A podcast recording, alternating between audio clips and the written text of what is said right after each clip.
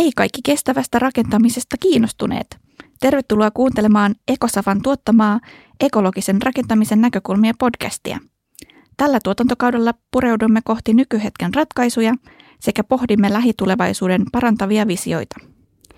Tässä jaksossa me keskustellaan talouden vaikutuksista kestävään arkkitehtuuriin ja syvennytään siis siihen, että kuinka taloudelliset tekijät voi ohjata kestävämpään kiinteistökehitykseen ja rakentamiseen.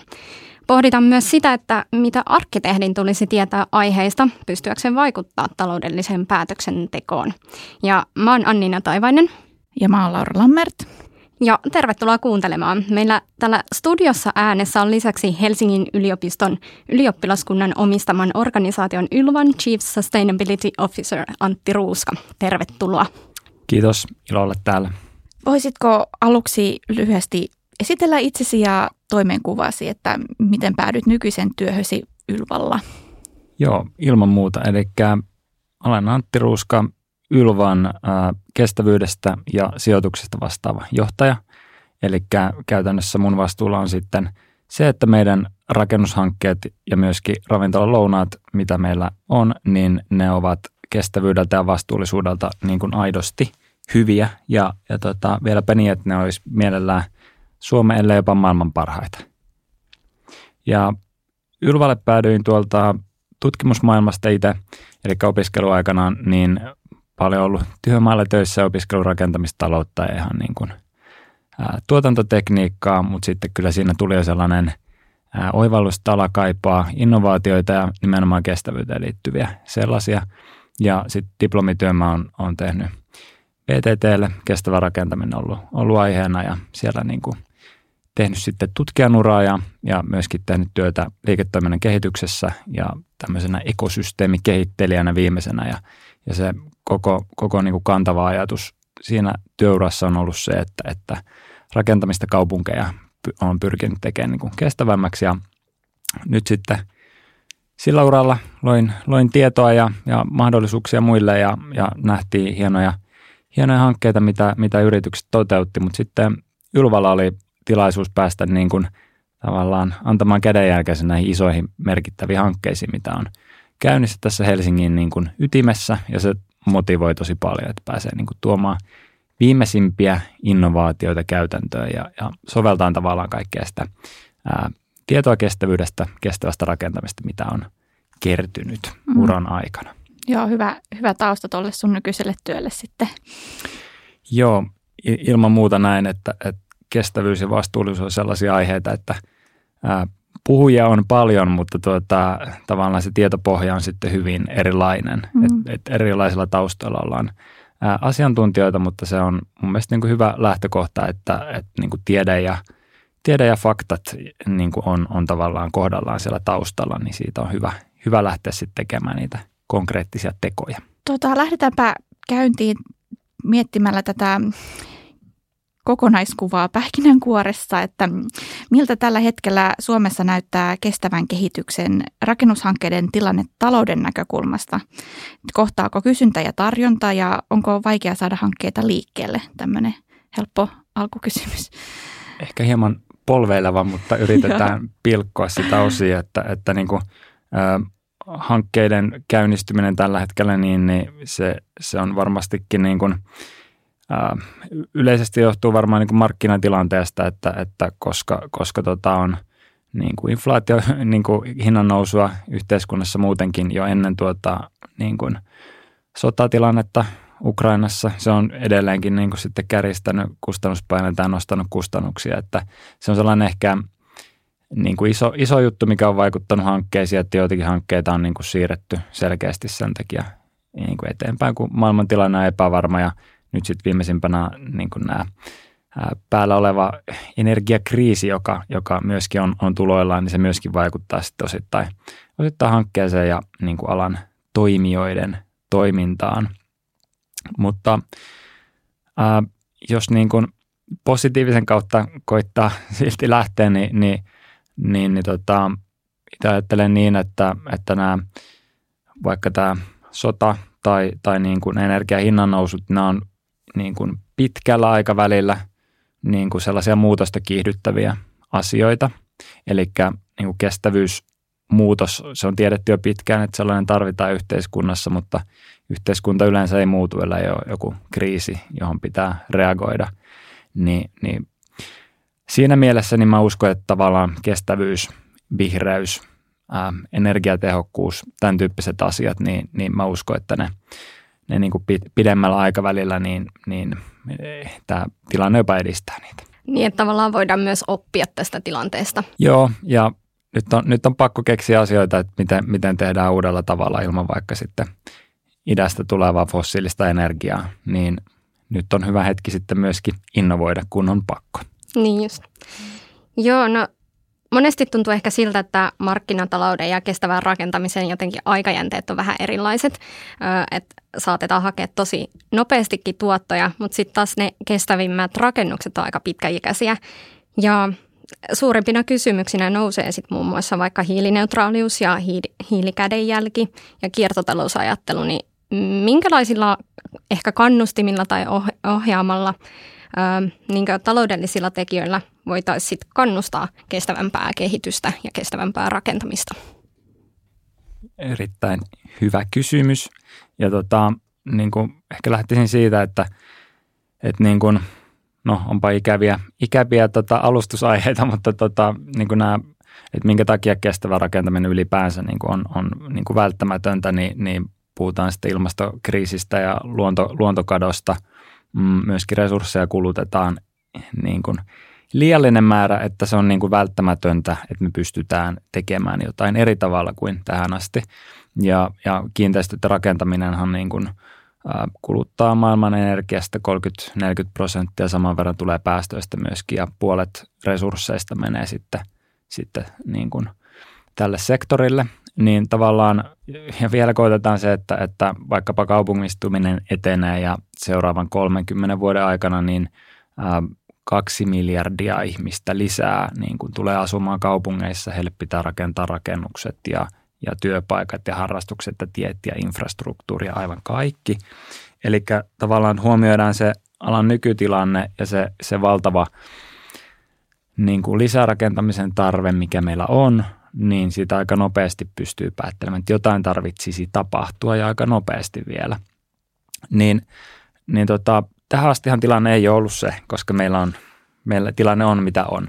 Niin, niin tota, se oikeastaan kiteytyy niin, että tähän asti niin kun, kun mietitään taloudellisessa mielessä, niin vaikkapa ää, rakentamisen tai muun yhteiskunnan hiilipäästöjä ei ole onnistuttu hinnoittelemaan sillä tavalla, että tavallaan hankkeissa, vaikka sitten rakennushankkeissa huomioitaisiin se hiili, niin että oltaisiin kestävällä polulla.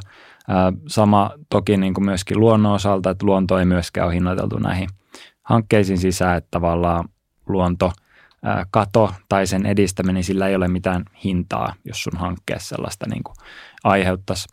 Sama niin kuin resurssien kannalta kiertotalous on, on niin kuin yksi päivän isoja sanoja, niin, niin tota, sillä ei sinänsä ole merkitystä, vaikka käyttää paljon luonnonvaroja, koska se voi niin kuin olla se edullisin tapa rakentaa yhä.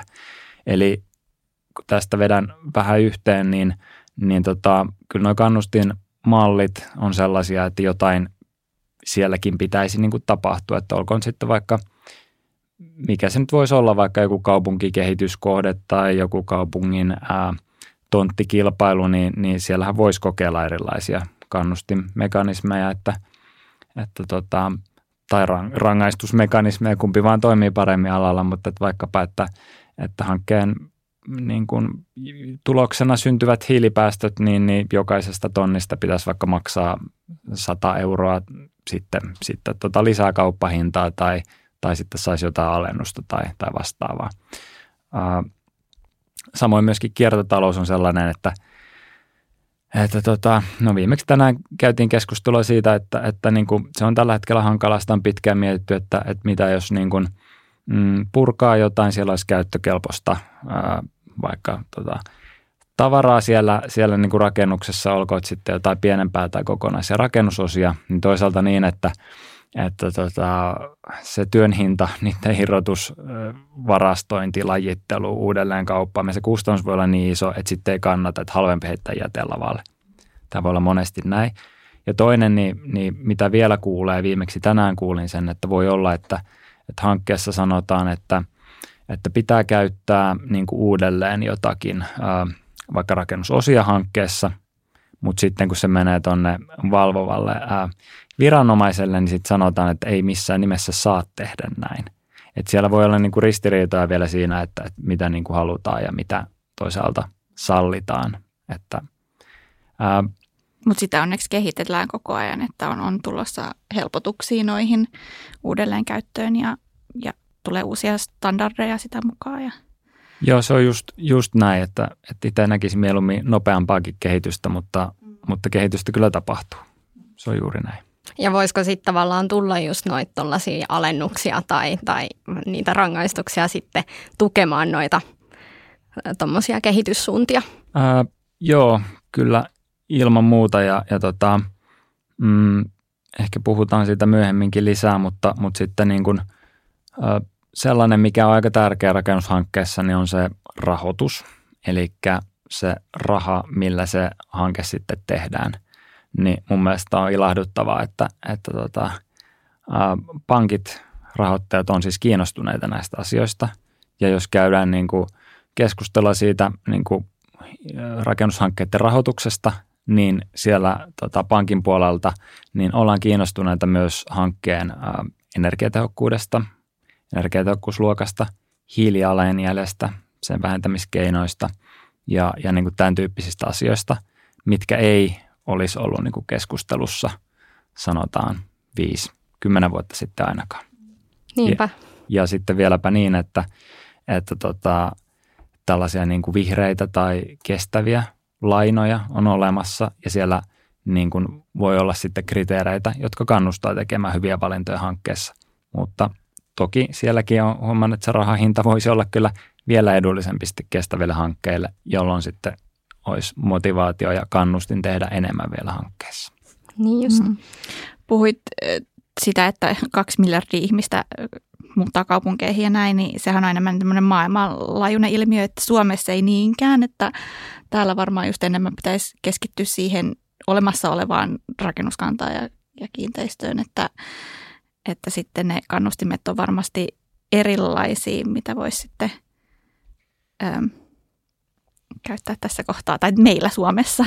Joo, juuri, juuri näin, että Suomeen ei toivottavasti tule kahta miljardia ihmistä lisää. Että musta tuntuu, että täällä tulisi vähän ahdasta, mutta tota, Suomessa kuitenkin sitten on myös näitä kasvavia kaupunkeja, vaikka täällä pääkaupunkiseudulla, missä ollaan, niin, niin tota, että kasvupainetta on ja, ja niin kuin rakentamista nähdään, että sitä tarvitaan. Joo, eli tota, kysymys siitä, että tarvitseeko meidän rakentaa näihin kasvukeskuksiin lisää – kun meidän niin kuin väestö ei kuitenkaan kasva niin. Suomessa, niin mun mielestä se on ihan niin kuin kiinnostava ja relevantti.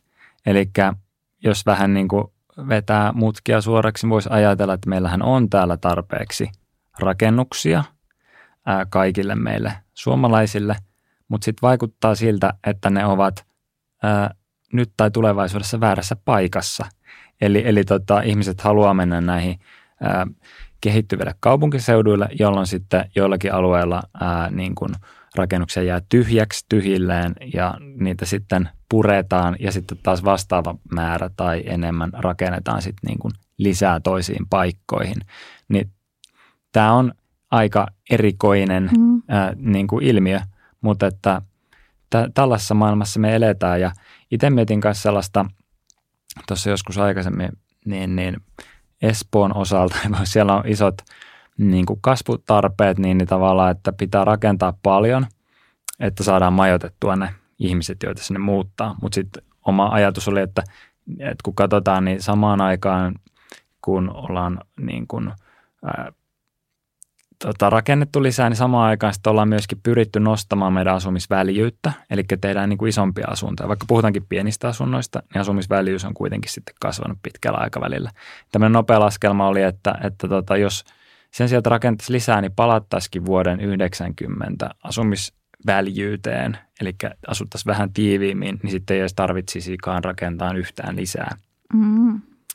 Mutta tota, tästä va- taas vaatisi niinku uudenlaisia tapoja järjestää, mm. että miten, miten se sitten niin kuin hyödynnettäisiin olemassa oleva niin kuin kanta eri tavalla, että miten, niin kuin, niin, mm. miten ihmiset saataisiin sitten haluamaan myös sellaista asumista. Voisiko se olla osa sitä kaupunkistrategiaa, että ei haluta kasvaa?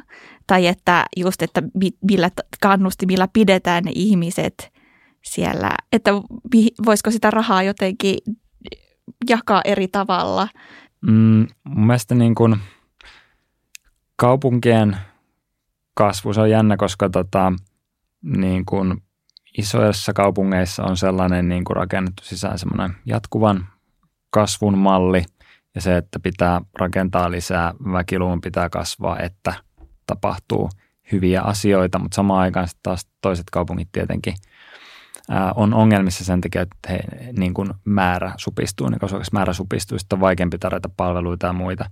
Toki sitten niin kuin nämä isommat kaupunkiseudut niin kuin tekee sitten tulonsiirtoja niin kuin noille pienemmille ja sitä kautta niin kuin, niin kuin tilanne vähän tasottuu, mutta noin niin kuin yli, ylipäänsä siis kaupunkien kasvu niin, ja, ja muuten niin se on mun mielestä niin kuin ajan hetkessä on se niin kuin yleinen niin kuin kasvuajattelu, että kaiken pitää kasvaa, kaikkien talouksien pitää kasvaa, pitää koko ajan niin kuin, ää, tehdä enemmän ja enemmän, että pystytään niin kuin ylläpitämään tätä, mikä meillä on. Niin se on jännä, jännä malli ja, ja jos miettii kestävyyttä ja mihin se perustuu, niin meillä on yksi maapallo, jolla on tietty määrä resursseja, ne ei siitä kasva. Meidän pitää niiden puitteissa pystyä elämään. Meillä on yksi niin kuin luonto täällä, yksi ilmakehä – ja, ja se antaa sellaiset tietyt rajoitteet sille meidän kasvulle. Eli ää, voidaan kasvaa kyllä, mutta meillä on tietyt reunaehdot siellä. Niin tavallaan sama ajattelu, sitä ei ole ratkaistu globaalisti vielä myöskään, että miten tämä niin tehdään, että voisiko olla joku vaihtoehto jatkuvalle kasvulle, sitä on paljon keskustelua. Toisaalta myöskin, että voisiko olla vaihtoehto jatkuvalle kaupunkiin kasvulle. Niin vähän vastaava pohdinta. Mulla ei siihen ole vastausta nyt, mutta ihan niin kuin – relevantti pohdinta. Ja pienessä mittakaavassahan sitten on, on nähty jo jonkun verran sitä, että, että kun oli toi, ja on edelleenkin, niin, niin pandemia, korona, niin, niin poikkeustila, niin nähtiin sitä, että kaupungeista jopa niin kuin lähti ihmisiä pois ää, niin kuin sellaisiin ää, tota, niin kuin väljempiin asuntoihin, jossa on etä, niin kuin etätyöllä esimerkiksi tiloja – että et jos ei ole varaa sitten niin kuin ihan kantakaupungista sellaista asuntoa hankkia, missä on etätyöpisteet vaikka, niin sitten muutetaan niin kuin jonkin toiselle paikkakunnalle, kauemmaksi sieltä kaupungista. Et nähtiin jopa sitä, että et niin kuin, ää, asumistoiveet, se mitä halutaan asunnolta, niin se muuttuu ja missä halutaan asua, mikä on houkutteleva ympäristö asua, niin se niin kuin muuttui. Että tavallaan sehän voi, tämän tyyppiset ilmiöt voi niin kuin osaltaan sitten muuttaa sitä kaupunkien ää, kasvupainetta mm, ja tarvetta arvot myös muuttuu ja, ja sitten sitä kautta myös tavat ja näin. Joo, kiitos. Mutta toisaalta onhan tuossa sekin puoli, että se sitten vaatii myös resursseja tai resurssien tavallaan hajaannuttamista Suomeen, jos puhutaan Suomen mittakaavasta. Että sekin vaatii kuitenkin infra, infrastruktuuria ja tämmöistä, että, että e-, ehkä kumpikaan vaihtoehto ei sitten kuitenkaan ole ihan, ihan niin selkeä. Joo, ja myös sellainen, että, että jos niin kuin ennen, ää, ennen käytiin toimistolla, kävin tänään toimistolla kyllä töissä, mutta tota, niin sitten, sitten jos meillä on ne toimistot, joita lämmitetään, jossa innen oltiin, jos nykyään sitten, sitten ollaankin niin kuin kotitoimistolla puolet ajasta, mutta sitten molempia ää, lämmitetään edelleen samalla tavalla kuin ennenkin, niin, niin tota, ää, tavallaan niin kestävyysmielessä niin se ei absoluuttisesti ole pelkästään niin kuin hyvä asia, että toimistotilaa tarvii vähemmän, koska sitten sulla voi olla niin kuin vaikka joku oma kotitalo maalle, jossa teet sitten töitä, mutta tota, niin, niin tavallaan, että jos sulla on monta rakennusta sitten se yhden sijaan, niin, niin tota, tässä on myös huonoja puolia. Niinpä. No, mutta jos me palataan sitten vielä vaikka siihen rahoitukseen ja ää, vaikka kiinteistön sijoittamiseen, niin yksi Joo. mikä on noussut esille, niin on esimerkiksi tämä Euroopan unionin kestävän kehityksen taksonomia, jonka pitäisi ohjata sit sijoituksia kestävän kehityksen hankkeisiin. Niin mistä tässä taksonomiassa on kyse? Joo, sanahan on ihan hirvittävä ja, ja tota, sitten kun, sitten kun perehtyy aiheeseen enemmän, niin sieltä löytyy paljon mutkikkaampiakin sanoja sen jälkeen, mutta mä ää, on, on sitä mieltä, että on hyvin yksinkertainen lopulta. Eli jos puhutaan vaikka vihreydestä, kestävyydestä, tämmöinen muotikirjan yhdistelmä kuin ESG, joka liittyy sijoittamiseen, niin tämä maailma on hyvin kirjava ja, ja se, että, että, että oletko sinä vihreä tai kestävä, se voidaan määrittää hyvin monella eri tavalla. Niin EU-taksonomia on sellainen selkeä, siitäkin voi olla eri mieltä, mutta määrittelykehikko, joka kertoo, että mikä on vihreää, mikä ei ole vihreää.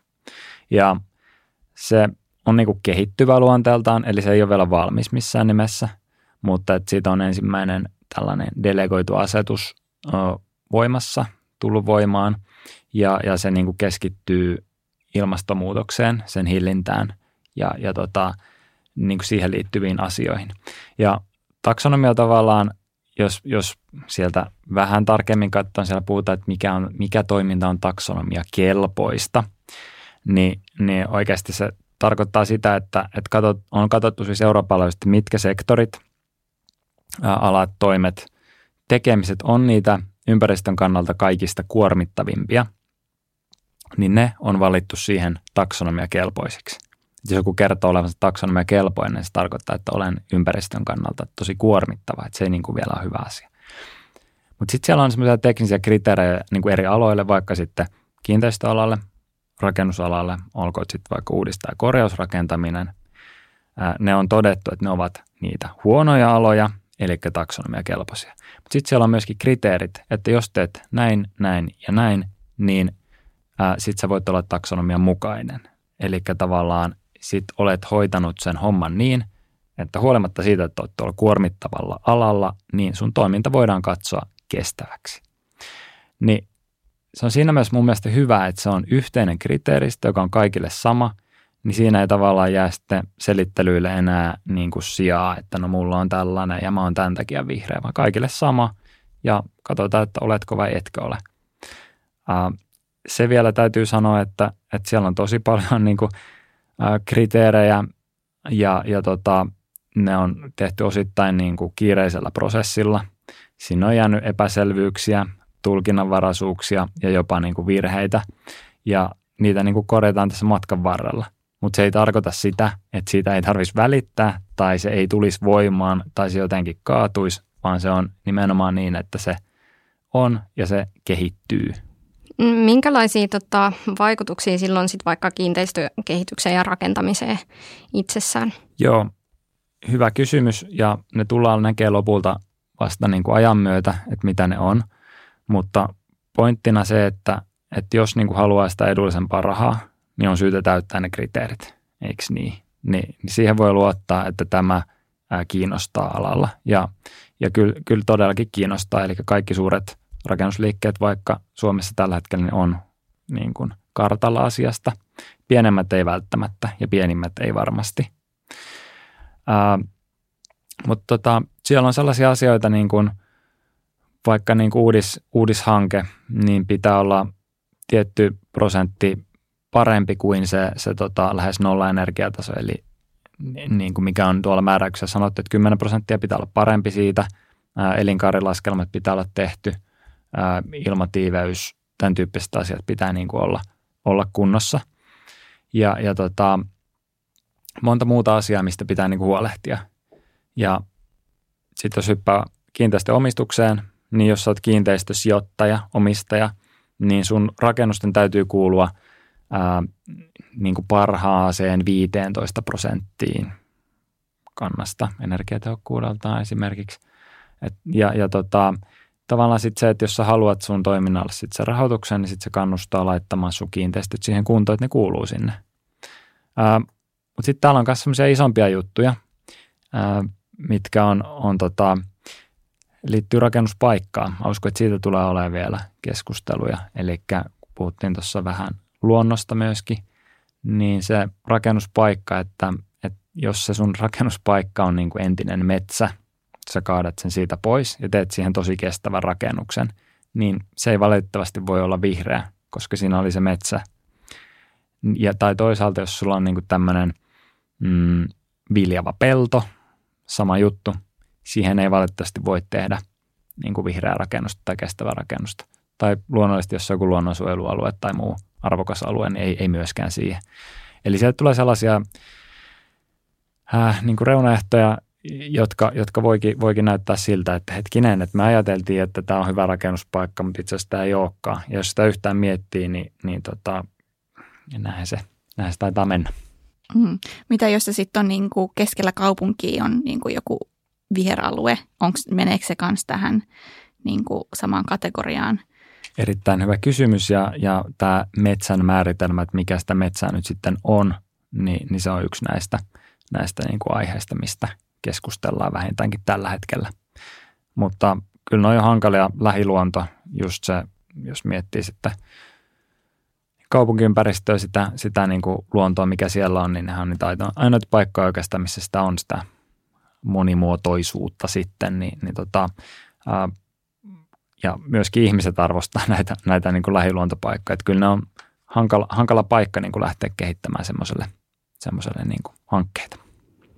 No sä mainitsit, että isommat rakennusliikkeet on varmasti tietoisia tästä taksonomiasta, mutta minkälaisella aikataululla me ehkä nähdään sitten käytännössä näitä vaikutuksia? Joo, eli nyt tällä hetkellä jo hankkeissa, jotka on, on niin nyt rakenteilla, niin niihin käytännössä sovelletaan jo niitä uudisrakentamisen taksonomiakriteereitä. Eli oikeastaan onko se nyt viime vuonna jo rakennetut rakennukset siellä, ne käsitellään niin kuin uusina rakennuksina, eli niissä olisi ainakin pitänyt huomioida. Tai sitten ne eivät voi olla tulevaisuudessa vihreitä, jos siellä ei ole tiettyjä asioita tehty. Eli tämä on vähän tämmöinen murrosvaihe, että nyt, nyt sitä niin kuin jo ä, tapahtuu tuolla. Ja käytännössä työmailla sitten niin kuin on erilaista, erilaisia asioita, joihin pitää kiinnittää huomiota vaikkapa niin kuin jätteiden lajitteluun tai kierrätykseen ja sen, sen niin kuin dokumentointiin tai, tai muihin tämän tyyppisiin asioihin, mutta se ei välttämättä näy sitten tavalliselle ihmiselle niin kuin mitenkään, mutta siellä niin kuin tapahtuu asioita. Samoin sitten kun tota, vaikkapa pankkien kanssa, rahoittajien kanssa, jos keskustelee ja, ja jos on ollut joku tämmöinen kestävyys linkitetty laina tai muuta, missä voinut olla monenlaisia ehtoja aiemmin, niin, niin tota, kyllä tänä päivänä jo sitten niin, niin tavallaan sovelletaan niitä taksonomiakriteereitä siellä. Että ne ei ole niin kuin, että jos teillä vaikka olisi joku vihreä rakennushanke, niin, niin tota, hakisitte siihen rahaa, niin, niin tota, kyllä pankissa sitten jo sovellettaisiin sitä taksonomiakehystä, kun arvioitaisiin, että ää, voidaanko sille vihreätä rahaa niin kuin antaa. Ää, no millaisia muita tällaisia kannustimia on tai voisi olla? Onko esimerkiksi päästökauppa tehokas tapa ohjata rakentamista kestävämmäksi? Oikein hyvä kysymys ja asiat, millä on hinta, niin yleensä niille sitten niin kuin jotain tehdään. Asiat, joilla ei ole hintaa, niin niitä ei tarvitse huomioida.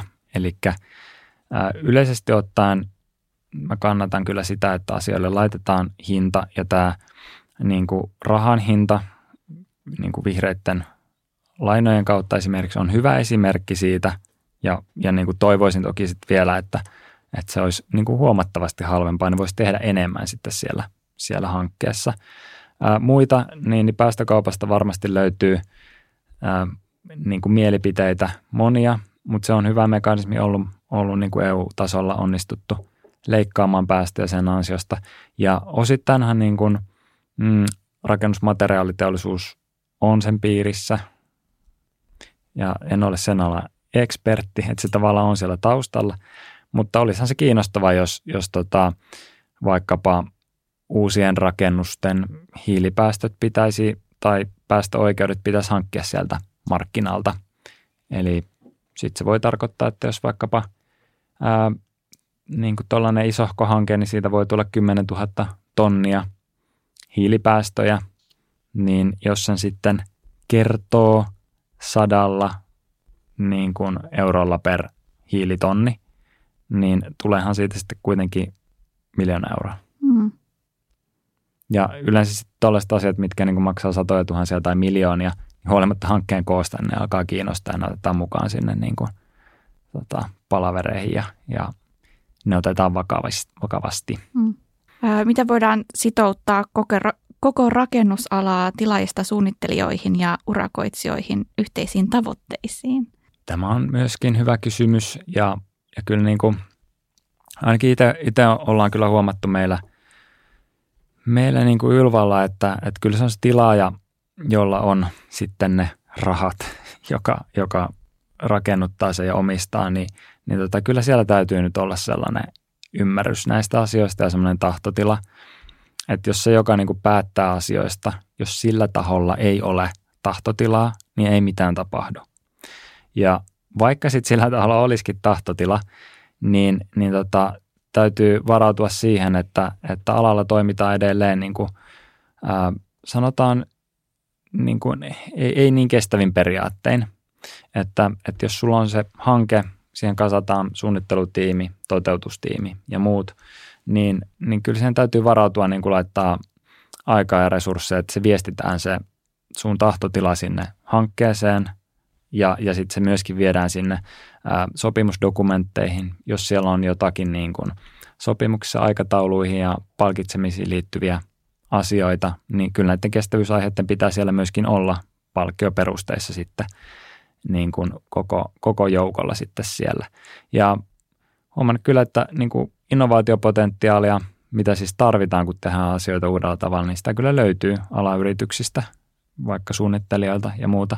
Ää, mutta tota, siihen täytyy kannustaa ja siihen täytyy niin kuin antaa mahdollisuus.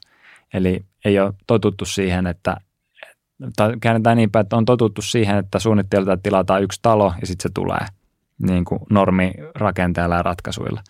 Mutta oikeastaan kun pitää miettiä asioita uudestaan, niin se tehtävä vähän muuttuukin.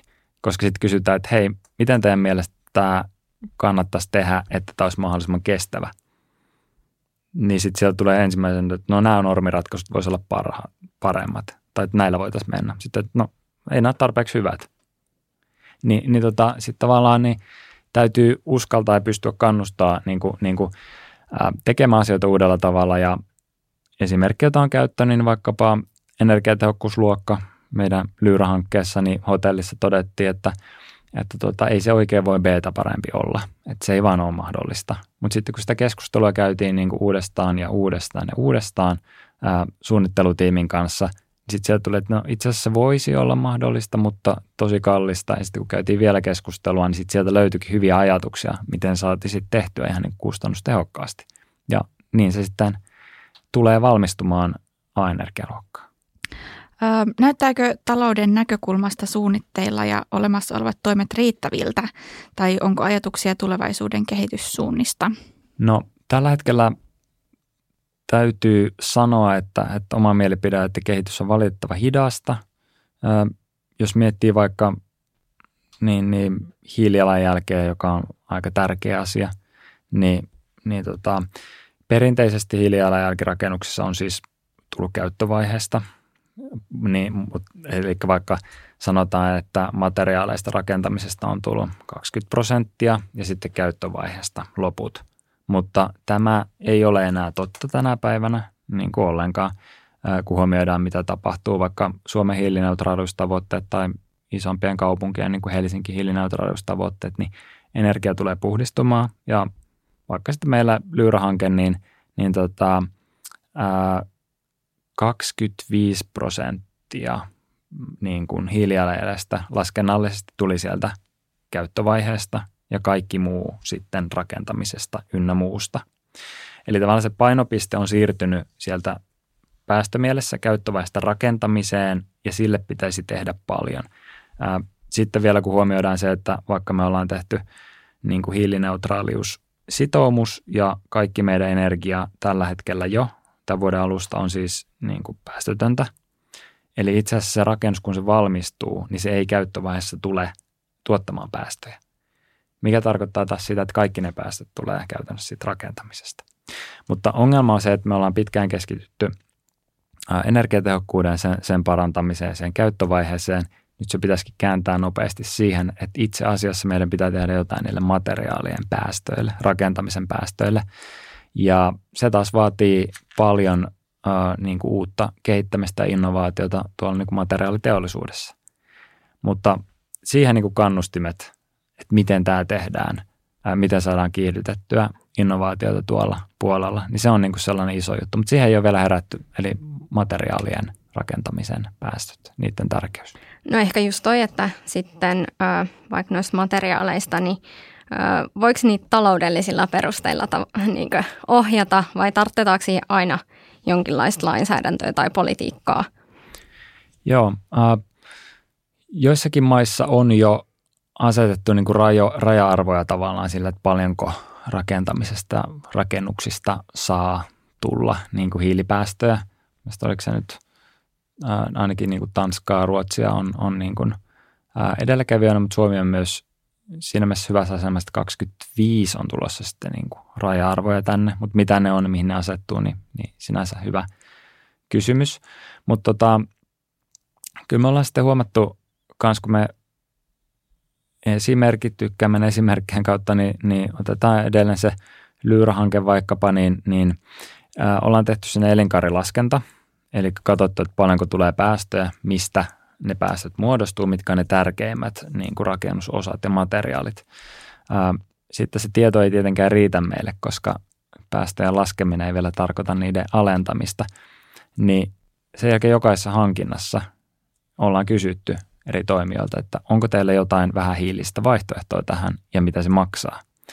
Niin se on ollut aika mielenkiintoista.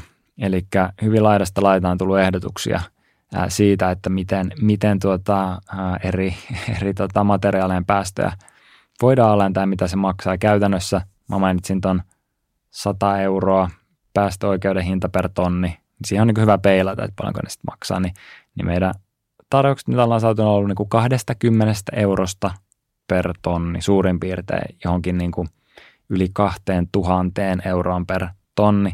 Eli hyvin satunnaista niin kuin hinnoittelua siellä ja, ja tota, myöskin hyvin vaihtelevia niin kuin uskottavuudeltaan, luotettavuudeltaan nämä, nämä niin kuin eri ehdotukset.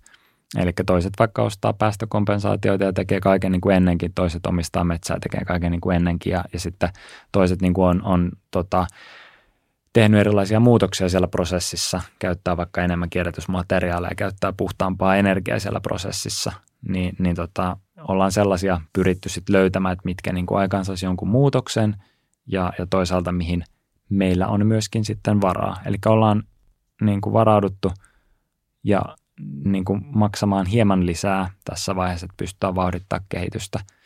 Mutta kyllä siellä ollaan nähty sellaisia, että, että joku en, en mainitse nimiä, mutta joku toimija, niin kuin ensi, ensimmäinen ehdotus oli, että tästä tulee näin ja näin paljon lisähintaa tästä vähän hiilestä ratkaisusta. Mutta sitten hetken me sanottiin, että valitettavasti se oli liian kallis. Se oli niitä lohkaa tuhansia euroja. Mutta sitten he tulivat takaisin hetken päästä ja sanovatkin, että itse asiassa on nyt katsonut tätä ja ei tästä tulekaan lisähintaa. Eli maailma kerkesi muuttua sitten siinä vaiheessa, että tota, niin, niin äh, jokin muu kuin venäläinen maakaasu olikin sitten edullisempi tapa äh, niin kuin, tota, pyörittää tehdasta. Joo. Äh, sitten varmaan meidän kuuntelijoita kiinnostaa, minkälainen arkkitehdin rooli on taloudellisessa päätöksenteossa. Niin onko ajatuksia suunnittelijan, eli tässä arkkitehdin roolista taloudellisessa viitekehyksessä? Mielestäni arkkitehdilla on tosi iso rooli, että, että joissakin hankkeissa niin se on se arkkitehtuuri, millä kohde voidaan niin kuin myydä jopa, että se on se sellainen näyttävä kohde ja arkkitehtuurilta vaikuttava ja se on tavallaan se, mikä saa ihmiset innostumaan hankkeesta ja voi olla, että sen jälkeen sitten niin kuin, ei välttämättä enää huomatakaan katsoa, katsoa sitten muita asioita. Eli, eli mielestä arkkitehdeillä arkkitehdeillä arkkitehtuurilla on ihan valtava rooli, mutta myöskin niin kuin vastuu, että tavallaan jos lähtee uhki, uhkakuvien kautta, niin tavallaan pahimmillaan mitä, mitä voisi käydä, olisi, että olisi tämmöinen niin kuin, äh, vau-arkkitehtuuri, joka olisi, olisi niin huikea, että sitten unohdetaan kysyä nämä muut tärkeät kysymykset siellä matkalla, jotka liittyy kestävyyteen. Mutta parhaimmillaan, kun tehdään – tota, bau-arkkitehtuuria tai, tai vähän niin kuin, no, tavanomaisempakin arkkitehtuuria, arkkitehdilla olisi sitten nämä ää, kestävyyden perusasiat niin kuin siellä mukana. Ja tässä pitää kyllä olla tarkkana, että, että maailma muuttuu todella paljon ja se, että, että, no, että, että tehdään niin kuin ennenkin tehdään puusta ää, tai tehdään niin kuin ennenkin, laitetaan aurinkopaneelit tai tehdään niin kuin e-, ennenkin ja sitten joku tällainen, niin ää, itse asiassa sielläkin täytyy miettiä asioita vähän niin kuin perustavanlaatuisemmin uudestaan ja varmistaa, että sitten, että jos sä luulet tekevässä kestävää, niin, niin kävisi sitten semmoisen keskustelun niin kuin riittävän määrä asiantuntijoiden kanssa, sitten sä oikeasti, oikeasti myös teet sellaiset valinnat, jotka aidosti sitten on kestäviä, kun se on kaikista surullisin tilanne, jos pyritään kestävyyteen, mutta sitten tehdään siellä hassuja valintoja matkalla. Ää, mat- mm. matkailu ja kestävyys on ollut tässä tällä viikolla muutenkin uutisissa. Hmm. Äh, tuli tässä mieleen, että äh, arkkitehti, arkkitehdillä ei ole sitä äh, tota, rahaa, tai siis, että, että me ei päätetä, että mi, mi, miten sitä rahaa käytetään, vaan me ollaan enemmän semmoisia niin myynti-ihmisiä ja me myydään niitä mielikuvia ja, ja että miten tilaa voidaan parantaa tai, tai aluetta tai mitä tahansa.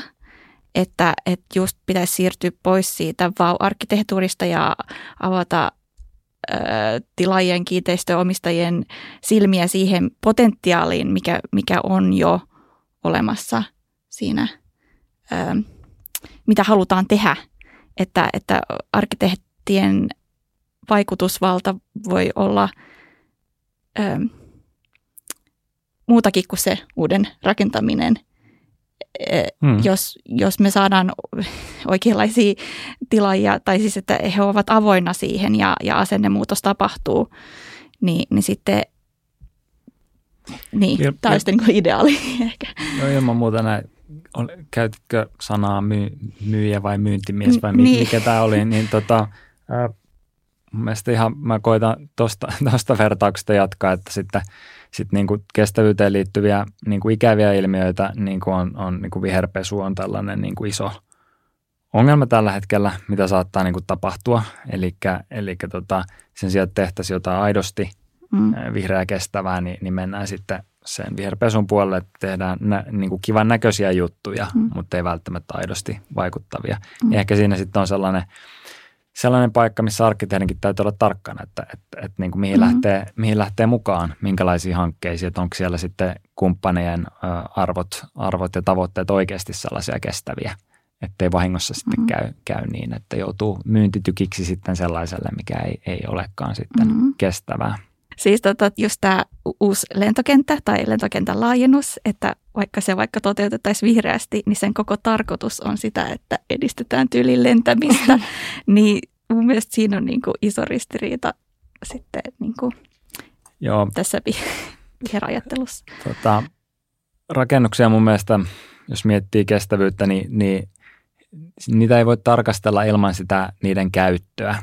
Niin, eli, kontekstia. Ja, niin, eli, eli tavallaan mitä mekin tehtiin, kun me ollaan vuokraantaja, me vuokrataan niitä omistamiemme tiloja, niin mehän samalla sitten mahdollistetaan jokin liiketoiminta. Mm.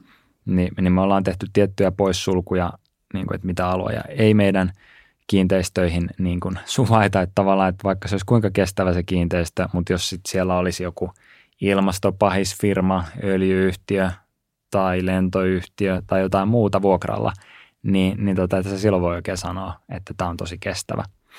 Ähm, No mä voisin vielä siitä tavallaan tuosta arkkitehdin roolista, niin just ehkä musta se, miksi on tärkeää keskustella tästä just jonkun, joka tietää taloudesta enemmän kuin me, niin on ehkä se, että meiltä joskus puuttuu ne sanat tai kieli jotenkin ilmaistaa sitä, että esimerkiksi sit vaikka jostain materiaalista, että mikä olisi meidän mielestä kestävämpi, parempi vaihtoehto jonnekin, vaikka se maksaisi nyt enemmän. Niin onko sinulla mitään vinkkiä tavallaan siihen, että miten, mitä meidän kannattaisi opetella, että me voidaan olla niinku, ehkä sit niitä hyvien asiointeja tai hyvien asioiden myyntitykkejä? Joo, äh, toi tavallaan yhteisen kielen puute, niin sehän on ehkä semmoinen isoin, isoin ongelma, niin kuin, tai yksi isoimmista ongelmista niin kuin kehityksen edellä, jos miettii rakennushanketta, niin siellähän voi olla niin kuin vaikka pankit. Pankkien kieli on hyvin erilainen kuin rakentajien kieli. Se on hyvin erilainen kuin kiinteistöomistajien kieli, joka on hyvin erilainen kuin arkkitehtien kieli, joka on hyvin Kyllä. erilainen kuin LVI-suunnittelijan tai sähkösuunnittelijan kieli. Niin mun mielestä se, että, että kaikkien pitäisi nähdä, nähdä vaivaa, että, että tulee sen niin kuin oman alan, alan tota, ammattisanaston takaa niin kuin esiin ja pyrkii puhumaan semmoisilla sanoilla, mitkä kaikki ymmärtää. Ja, ja sitten myöskin niin, että et ei oleta, että siinä omalla alalla asuu kaikki viisaus, vaan, vaan niin kuin aidosti pyrkii sitten ää, korvat auki kuuntelemaan ja, ja niin kuin myöskin mieli avoinna niin kuin pyrkii oppimaan uutta niiltä muilta osapuolilta. Alahan toimii aika lailla niin kuin siiloissa, mutta että pääsisi oikeasti hyvään lopputulokseen, niin kaikkihan pitäisi pystyä olemaan yhtä tiimiä ja tekemään sitä samaa hanketta, eikä niin, että kaikki tekee jotenkin ihan omaa hankettaan siellä. Mutta että tällainen niin kuin yhteinen kieli ja hyvä tahto. Mutta onko se raha just se yhteinen kieli?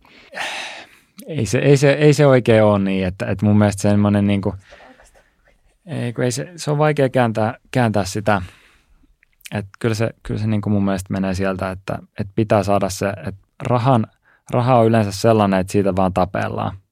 että se harvoin tekee niin kuin projekti eri osapuolia iloiseksi tai saa niitä jotenkin innovatiivisiksi. Et kyllä se pitää lähteä siitä jotenkin se, että et pitää ymmärtää, että me tehdään, että tavallaan pitää olla joku muu tavoite kuin raha. Että meillä on nämä hankkeen tavoitteet, vaikkapa kestävyys, ja yhdessä mietitään, mitä me sen kestävyyden toteuttamiseksi tehdään. Sen jälkeen voidaan sitten miettiä, että mitä se maksaa ja onko siihen varaa.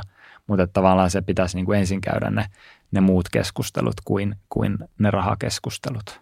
Mm. Ja se ehkä vaatii nimenomaan sitä dialogia eri siilojen ja alojen välillä. Se on juuri näin.